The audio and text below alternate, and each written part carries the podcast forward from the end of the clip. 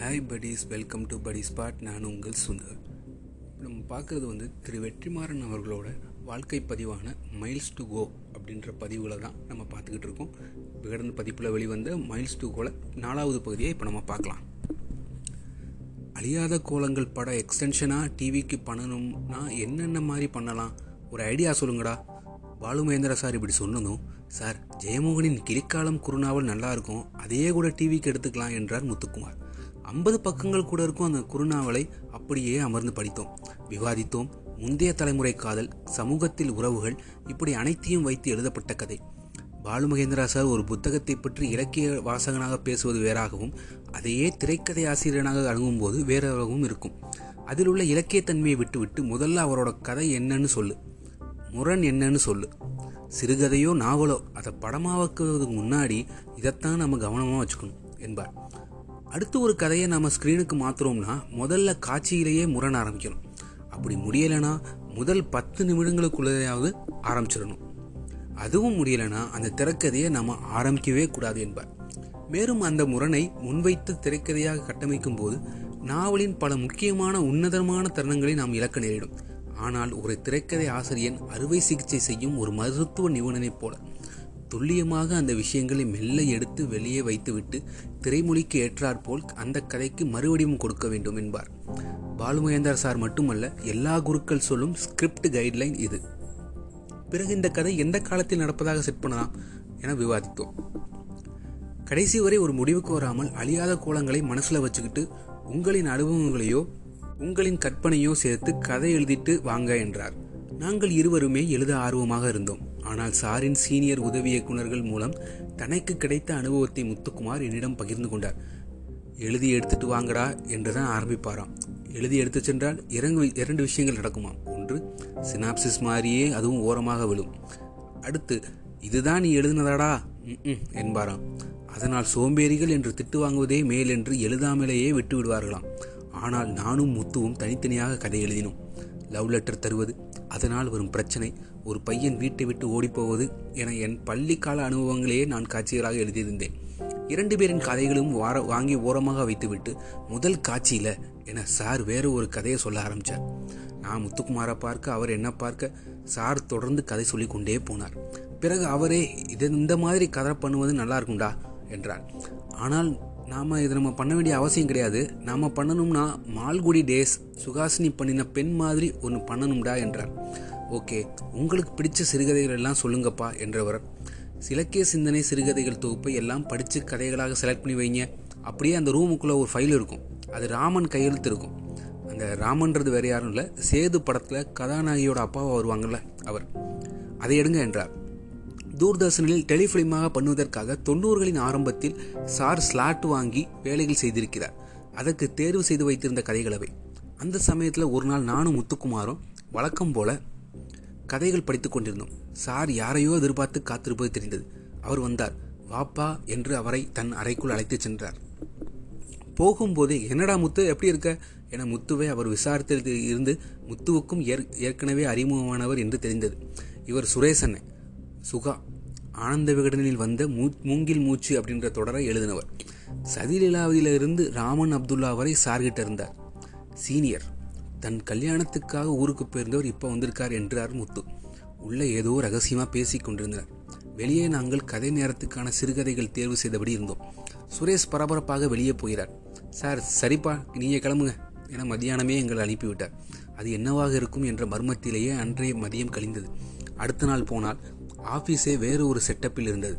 Sir white and white காஸ்டியூமில் செம்ம positive எனர்ஜியோடு இருந்தார். நாங்கள் அவர் வருவதற்கு முன்பாகவே சுகா அங்கே இருந்தார். ஏதோ ஒரு நல்ல விஷயம் நடக்கப் போகுதுன்னு எனக்கு தெரிஞ்சுது. இந்த ஒயிட் அண்ட் ஒயிட் காஸ்டியூம் என்பது ஒரு குறியீடு. தயாரிப்பாளரிடம் கதை சொல்ல போனாலோ அட்வான்ஸ் வாங்க போனாலோ இதுதான் சாரின் யூனிஃபார்ம் இதெல்லாம் அவர் வழக்கமாக கடைபிடிக்கும் பழக்கங்கள். ஒயிட் அண்ட் ஒயிட் என்றாலே எங்களுக்கு சந்தோஷம். ஏனென்றால் எங்களுக்கு சம்பளம் கிடைக்கும். சிறிது நேரத்தில் பிரபுதேவா வந்தார். அவரை சார் வாங்க என வரவேற்று தன் அறைக்குள் அழைத்துச் சென்றார். அந்த சமயத்தில் சாரின் ஒருவரின் பெயரை எப்படி பயன்படுத்துகிறார் என்று நாங்கள் கணித்தபடி இருப்போம். சுஜாதாவை வழக்கமாக சுஜாதா என்றோ அவரின் இயற்பெயரான ரங்கராஜன் என்றோ தான் அழைப்பார்கள். ஆனால் சாரோ ஹே ரங்கா என்பார். சில்கை தன் பட டைட்டில் கார்டில் கூட சில்க் ஸ்மிதா என்று குறிப்பிட மாட்டார். ஸ்மிதா என்றுதான் மட்டுமே குறிப்பிடுவார். ஜூனியர் பாலையாவின் இயற்பெயர் ரகு. அவரை யாருமே அந்த பெயர் சொல்லி அழைத்திருக்க மாட்டார்கள். ஆனால் இவர் வாங்க ரகு என்பார். அன்றும் அப்படித்தான். பிரபுதேவாவை சார் எப்படி அழைப்பார்? பிரபு என்பாரா தேவா என்பாரா? என எங்களுக்குள் பெரிய விவாதம். கதை கேட்டுவிட்டு வெளியே வந்த பிரபுதேவா சாரிடம் பணிவாக வணங்கி விட்டு கிளம்பினார். உடனே சார் தட்ஸ் ஓகே தேவ் என்று வழி அனுப்பி வைத்தார். இப்படி ஏதோ ஒரு வகையில் எங்களை அவர் ஆச்சரியப்படுத்திக் கொண்டே இருப்பார். வெளியே இருந்த சுகாவை தனியாக சந்தித்ததும் அப்போதுதான் நேரம் கிடைத்தது. என்னென்ன விஷயம்? பிரபுதேவா வந்துட்டு போறார். என்று முத்துதான் கேட்டார். இல்லப்பா படம் பண்றதுக்கு பேசிக்கிட்டு இருக்கோம் என்றார். இவ்வளவு நாள் டெலிவிஷனுக்கு தானே வேலை செஞ்சோம். இது எப்போ நடந்துச்சுன்னு தெரியலையே என எங்களுக்கு ஷாக். இல்லப்பா இது சாரோட பழைய ஸ்கிரிப்ட். அந்த ட்ரெயின் ஸ்கிரிப்ட் தெரியும்ல என்றார். ட்ரெயின் ஸ்கிரிப்ட் என்றால்? சாரின் அசிஸ்டன்ட் அனைவருக்குமே தெரியும். டேய் நீ அந்த ட்ரெயின் ஸ்கிரிப்ட் படிச்சிருக்கியாடா? என்றார் டைரக்டர். இல்லை சார் என்றதுக்கு இங்கே தானடா இருக்குது எடுத்து படிக்க வேண்டியதானே என்றார். அது அறிவுமதியின் கையெழுத்தில் பெரிய பவுண்ட் வால்யூம் ஸ்கிரிப்ட்.